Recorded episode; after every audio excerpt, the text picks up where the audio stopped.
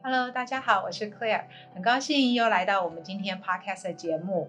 那今天是大家最喜欢的 Q&A 单元哦。那我们收到非常非常多听众朋友们的来信。那如果说今天还没有回到回答到您的问题的话，请您先稍安勿躁。那如果是您是想要提问，要跟教授来做互动的话，在我们的节目下方有连接，欢迎您点击，然后留下您的问题。好，那我们就欢迎陈忠贤陈教授出场喽。谢谢大家好，我是 Richard 陈忠贤，又到我们 Podcast 的这个线上的时间。好，那我们就马上进入这个第一个问题哦。好，他说是呃，他是一个二代接班。好，他说、嗯、老师说我很有动力跟决心要去做突破跟成长，可是呢，资深员工很多。哦卡在这个老的员工呢，他能力不够，然后积极这个向上的心也不够。嗯、那作为一个领导者，该要怎么样来改变他们呢？OK，这个是现阶段台湾绝大部分企业的共同的现象跟问题。因为第一代创业，那创业可能经过二三十年之后，二代上来了，但是第一代创业里面有很多的呃资深员工，嗯、我们俗称叫老陈。所以在接班的过程上的二代总是会觉得这些都是上一代的东来的这人物啊，他们的思维、他们的做法可能都是非常非常的这个老旧或者迂腐。不过今天从刚刚的提问里面呢，我是有几个建议了。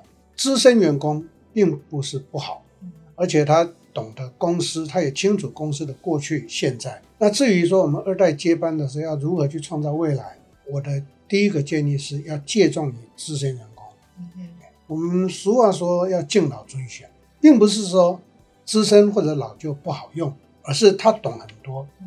只是因为世代的关系，还有科技的变化，还有很多很多环境的转变嘛，会让资深员工不一定跟得上时代的脉动。所以这个时候我的建议，刚刚第一个就是要去尊重他们啊，常常跟他们请教。其实年纪大的比较喜欢人家尊重，不管值不值得尊重，都是需要尊重。所以这是第一个重点。那第二个重点呢，鼓励这一些二代的跟第一代的人，鼓励他们去接受新的学习。那这是第二个建议，因为让他们去学一些新的东西，或许他们会觉得排斥或者是觉得不重要。但是我个人认为，总是让他们接触，对不对？从接触过程上就会看出来，大概根据二八法则里面告诉我们，有百分之二十的这一些人会改变。那这一些人可能就是。二代接班很重要的，身边重要的、忠诚的、有帮助的这些老臣。那第三个建议呢是，当然不可否认，面对到这一些啊资深员工的时候呢，二代总是会呃面对到他们的一些倚老卖老的排斥啦。所以我刚刚提到，第一个尊重他们，第二个不要去排斥他们，第三个当然就要做一些准备，要换掉他们。换掉。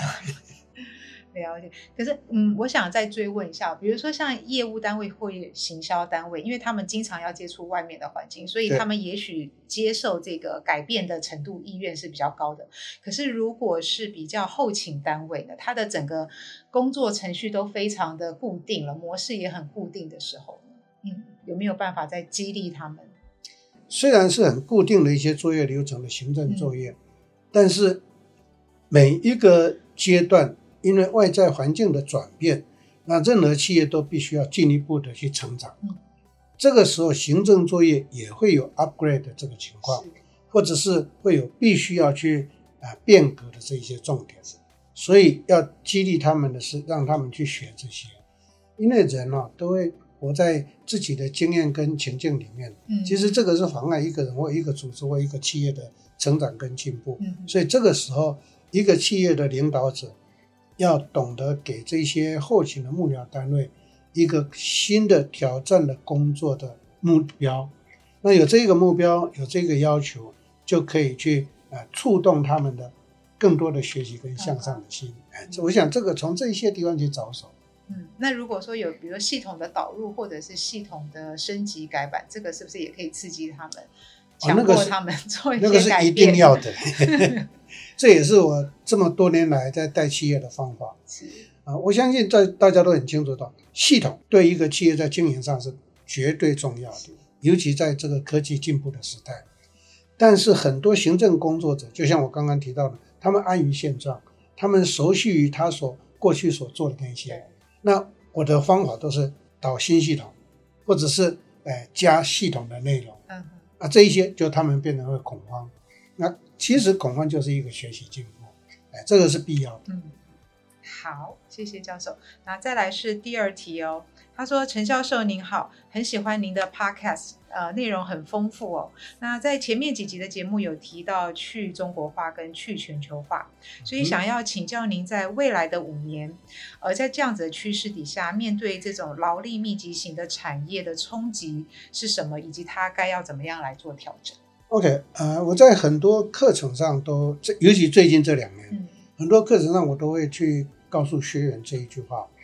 去全球化跟去中国化已经变成是一个必然的趋势，尤其从二零二一年以后，啊，我最近常常告诉学员这么一个重点：二零二一年以后的全世界会进入到一个全新的时代。那我相信在座各位在最近都看到现任的美国国务卿蓬佩奥他所提出来的所谓的红色供应链跟灰红供应链，这是去中国化的一个既定的政策，也是。必然的一个现象，那红色供应链跟灰红供应链这两个未来会是壁垒分明的。那它可不可能同时存在？我的答案是绝对是的，因为你要去大，呃，现在全世界都要去中中国化，对。可是去中国化，中国不代表它就会消失嘛，而且那个市场很大，嗯，哎，所以我最近都建议企业在对策上头，如果一个公司它有相当程度的市场是在中国的话。那必须要仰赖红色供应链，但是七十几亿的人口，中国以及它所能影响的这些地区，大概只有二三十亿。那二三十亿是红色供应链，其他的就是非红供应链啊。所以，对劳力密集的产业，站在去中国化的立场上头，我个人认为，呃，中国在中国的这个生产或者是代工的供应是绝对不可少的，因为那是火。红色供应链的运作，但是另外的要离要做到欧美国家或者是呃对于中国会有一些呃对抗啊，或者是一些呃拒绝的这种市场呢，那就辉煌供应链是关键。那辉煌供应链的话，对于劳力密集产业，我都会建议应该偏重在东协国家，或者是呃二零二五年以后的印度是这个啊、呃，应该说这一个国家。为什么？因为印度这一个国家，它在二零二零、二零二五年以后，它会快速的兴起，所以它就会变成是一个劳力密集、廉价劳工的重点所在。所以，二零二五东协的优势会被南亚把它取代掉。啊，这是在整个去中国化的形态。那所谓的去全球化的意思呢？因为全球化的这一个国际贸易不是最近才有的。它是从一七七六年呢，亚当·史密斯推出《国富论》之后，那就倡导了全球分工。这一全球分工到二零零二年，这一个中国进入 WTO 之后，就创造了全球的产销分工明确的一个定位。所以，中国为什么在最近这十年在全世界吃香喝辣的，就是因为它低廉劳动力，然后大量生产。那用便宜的东西把全世界的经济打垮，然后很多全世界的各个重先进国家的产业经济就这样子整个崩溃。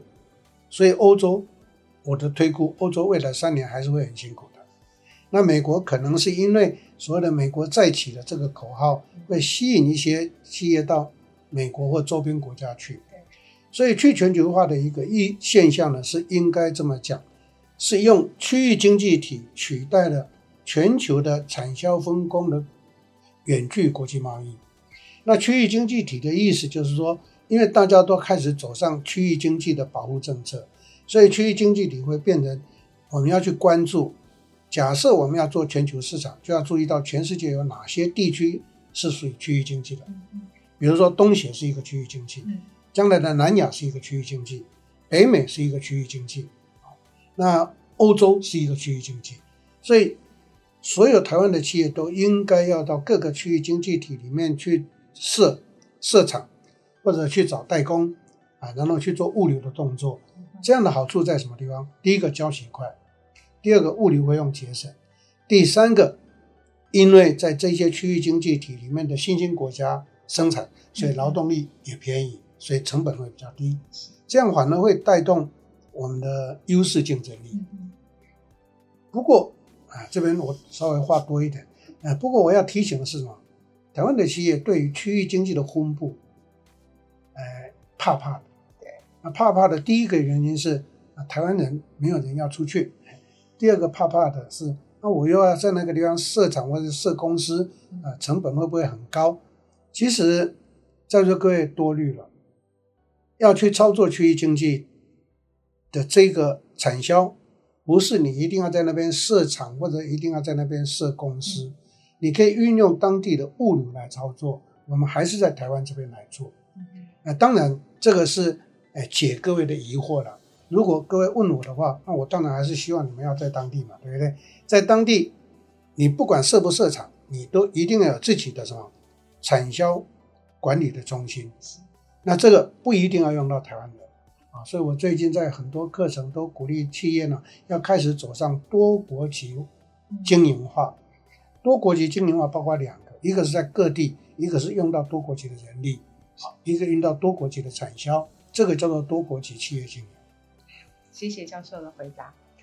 好，然后再来是第三题。他说：“呃，老师您好，老师的 Podcast 节目里面有提到导入良好的激励制度来留下愿意拼的人才哦，所以想要问一下老师说，嗯、这个好的激励制度是什么呢？激励制度呢，应该分成为三部分来谈。最传统的激励就是要舍得给奖金啊，舍得给比较好的待遇。就好比说，这么多年来，常常有人问我说。”老师，现在人很难找了，那人都留不住了。我说奇怪的，那我这么多年来带的企业，为什么我可以为我所服务的企业去培养经营管理团队？所以我的回答很简单，这个舍不得给钱，经营就不会来，所以要舍得给啊。所以我我们并不是说我们要变成全世界待遇最好的公司，这是做不到，台湾的企业做不到。说句实话，所以在这个过程上，我的建议是应该在中上水准的。薪资待遇，那如此一来就能够吸收到比较好的这一个人才。其实这边我对台湾的中小企业会有一个诚心的建议，因为台湾的中小企业呢，要在未来的三到五年会面临，我想在台湾呢会面临非常大的人才危机。因为各位都知道，台积电不断的扩产，然后 Google 也来了，Microsoft 也来了，日本的企业通通都来了，所以台湾突然之间变成全世界的科技岛。这下子，这一些公司，他们所要用的人力，我都推估了，最少会用到十五到二十万人。那各位想想看，十五到二十万人，这些公司会给的待遇，又是台湾一般中小企业的一点五倍到两倍。我相信在座各位都听过台积电，他们的最基本的年薪都两百万起跳。啊，这下子，请问在座各位，那一些精英会往哪边跑？嗯，这是一个必然的。所以，台湾的中小微型企业呢，必须要。面对这个问题，不能够再用着一天到晚的活在那种过去的自我，哎，应该说自我满意的那种时代。什么叫做台湾创造的世界经济奇迹？跟各位报告，那是三四十年前的老故事。因此呢，台湾要面对到了什么？你必须要舍得给钱。嗯，好，所以这第一个舍得给钱，就会造成很多企业会觉得说，哦，那我的经营成本就会负担就会加大。但是各位真的是很奇怪的思维。你舍得给钱用到对的人，你的业绩就会扩大。你这边的薪，这个待遇薪水加大，业绩扩大的时候，这个等比例搞不好是百分比是下降的。哦，所以这是第一个建议。第二个建议的激励就是要能够愿意给这个 incentive 的奖励。嗯，这个奖励分成为两个部分，一个是一般的啊这个绩效奖金，一个是所谓的年结奖金。我在这么多年来当专业总经理或专业执行长了，我在我所主持的企业都建立这么一个习惯。很多人非常对我非常好奇，说奇怪你你怎么容易找得到人，而且用的人都还不错。我说我们在找人在在人力网站或者在各方面的管道呢，或者在招募的时候都告诉来应征的人，我们公司年薪十六个月，是不是这一句话讲出来就赢了很多很多的公司？好，十六个月是个基本。当公司在获利的时候，再加上红利分配，这个就是所谓的奖金的激励。你在这个奖金的激励上能够舍得给的话，那我相信会让一些呃对自己有抱负、有肯定的人，对我们就会有就会向心，就会来。那这个也不用担心说，那这样我要又要给很多。我刚刚一直强调的是个百分比。当你这一个用到精英，你的业绩绝对翻上去。哦，所以我经营的习惯上，我一定是翻倍，或者翻五倍、翻十倍成长。各位想想，我翻两倍就好，那我就两倍里头的五十个 percent 拿来分，是不是很好？所以这是第二个。那第三个激励呢，是我这几十年来一直在企业界倡导的，叫做分权管理的机制，就是走上 BU 制，或者叫做责任中心制，或者是稻盛和夫所讲的这个阿米巴组织的制度。即使用这个分权管理，或者是把它进阶到一九八六年我在台湾创的内部创业制。这么几十年来，我用这些机制就把好的人才留住。为什么？因为我让他们，如果只是执行执行中心制度、阿米巴制或者 VU 制的话，台湾的话讲叫做扁桃 K。当当一个现成的老板不用出钱，那我在当年经营宝岛眼镜的时候，就把它提升变成内部创业，先让他们在中心得到好处，然后就鼓励他们创业，他再分第二次。如此一来，这个连锁体系就快速膨胀了。人才不会缺，缺的是你没有诱因把人吸引过来啊。所以第三个激励的制度就是走分权管理，让他们自己去创造自己所想要的。谢谢教授。刚刚教授有提到我们那个 BU 制责任中心哦，那也先跟大家预告一下，因为呃，在今年也有非常多的企业在问这个课程。那明年的话，我们一样会开设责任中心相关的课程。那如果有兴趣的听众朋友们呢，欢迎您在下方的这个留言区都可以告诉我们您要索取课程表哦。好，那第四个问题是。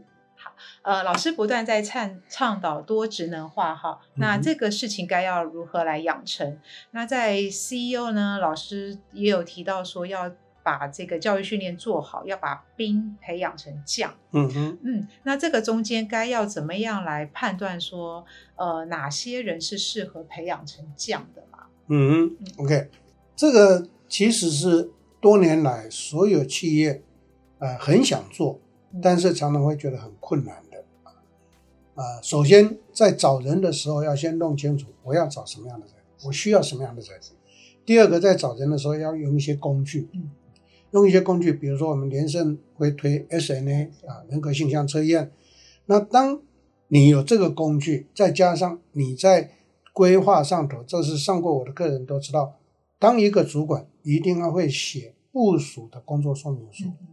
所以工作说明书等于是让一个人很清楚知道，我到这个来这个工作岗位来，我必须做些什么事，我要具备一些什么样的一个啊、呃、技能，或者我要用一些什么工具，再加上 SNA 的测试，就会让对的人在对的位置上发挥。这个就是成语讲的适才适所。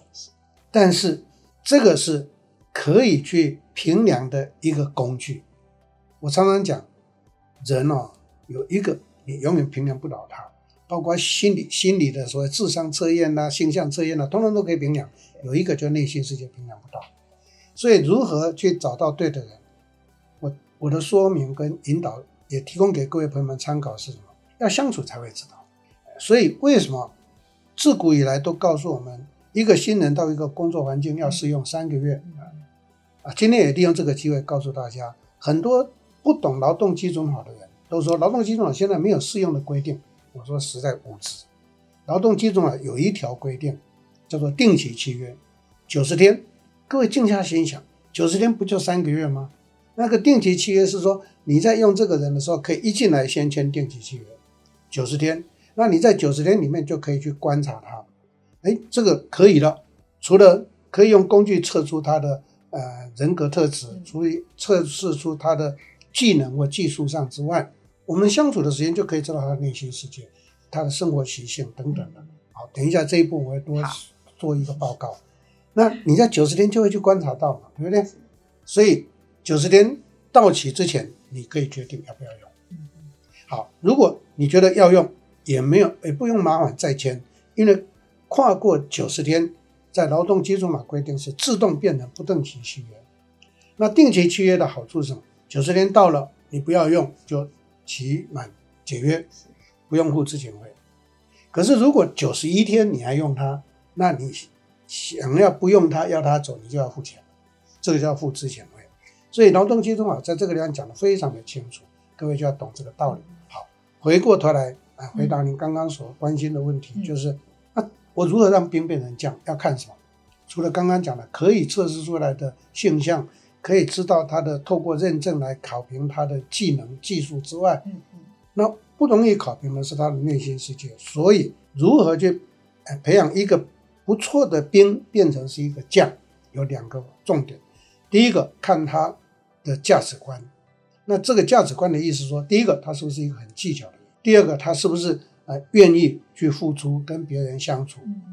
呃，我在做管理课程讲授的时候，常常告诉学员一句话，我说一个成功的管理者要懂得牺牲奉献。那牺牲奉献指的是什么？就是我愿意时间的牺牲奉献，金钱的牺牲奉献。呃，台湾话讲的“无量叫好，有量才有福气”。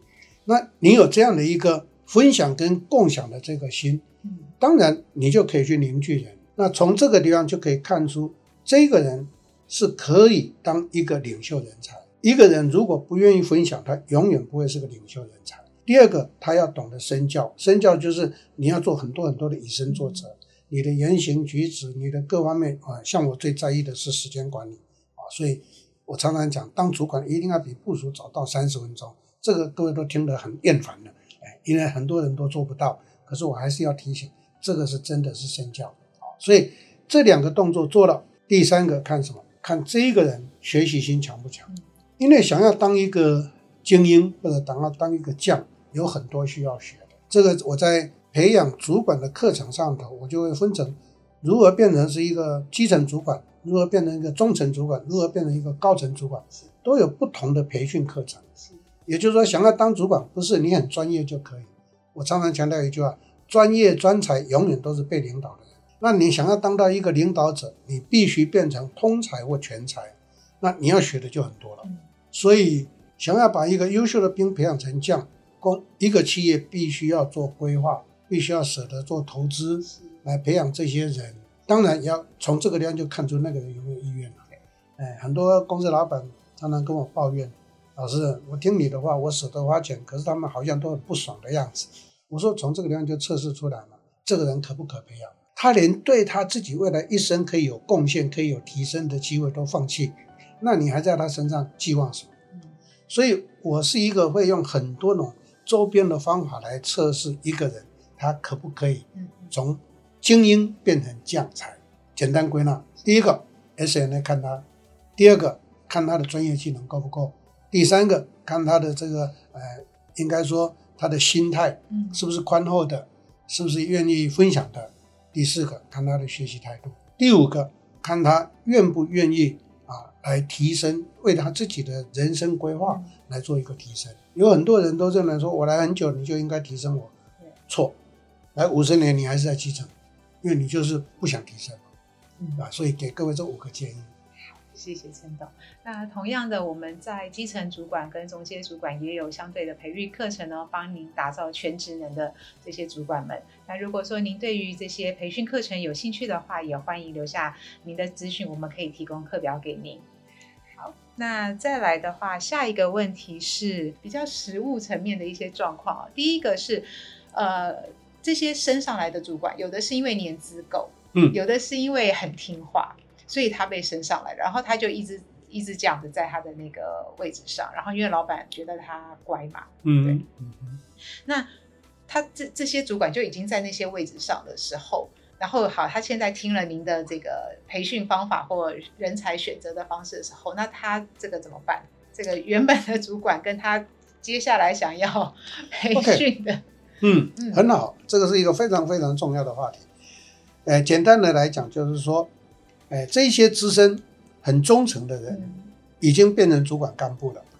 那我们现在有这么一个标准开出来了，那这些人不够 qualified 怎么办？加强他们，但是一定要跟他们说清楚、讲明白。其实，当把条件开出来的时候，这些人自己心里就有数了。嗯，因为他是靠年资上来的，因为他是靠老板赏识上来的。可是，第一个，老板在外面接触多了，学习了，老板成长了，所以老板就把标准拉高，所以他必须要改变。第二个，很不幸的，老板会交给二代，二代要的跟他以前具备的条件不一样，所以这个时候每一个人都要调整自己，每一个人都要改变自己。所以这个时候，我们身为上位者的经营者就要去告诉这些人：第一个，你是不错的，先肯定，哎，这是我在教的沟通的基本话术，先肯定再加强，哎，先肯定他嘛，你是不错的嘛，啊，确实他也没有什么犯错啊，只是他是乖乖的而已啊，所以。先肯定他过去的贡献跟不错，但是要让他知道，现在跟未来的时代必须在提升这一些的啊职能。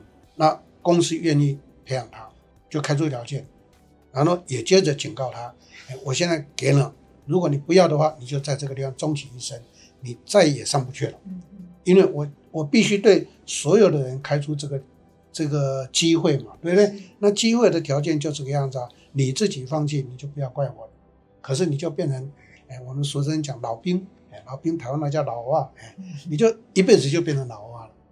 哎，跟各位报告，我这么多年来都是用这个方法去激励这些人。哎，有趣的一个现象，百分之八十老外就变成新兵。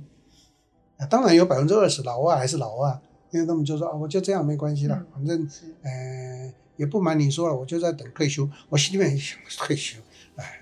就会开始，当然我不会把他干掉，可是我就让他知道你就是这个样子。嗯，所以从刚刚我的建议跟表达里面，我相信各位可以听出来一个关键点：人是会往高处爬的。只要我们说清楚、讲明白，然后我们有一套机制的话，百分之八十的人是愿意接受的。啊，那不可否认，一定会有百分之二十一小撮人是不愿意改变的。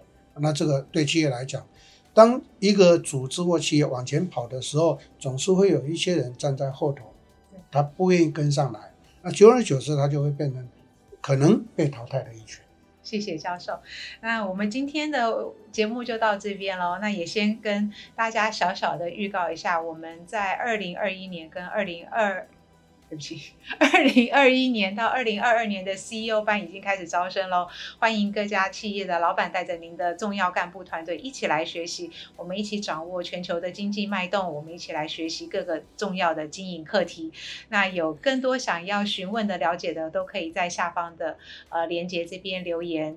那我们敬请期待下一次的节目喽，拜拜，拜拜。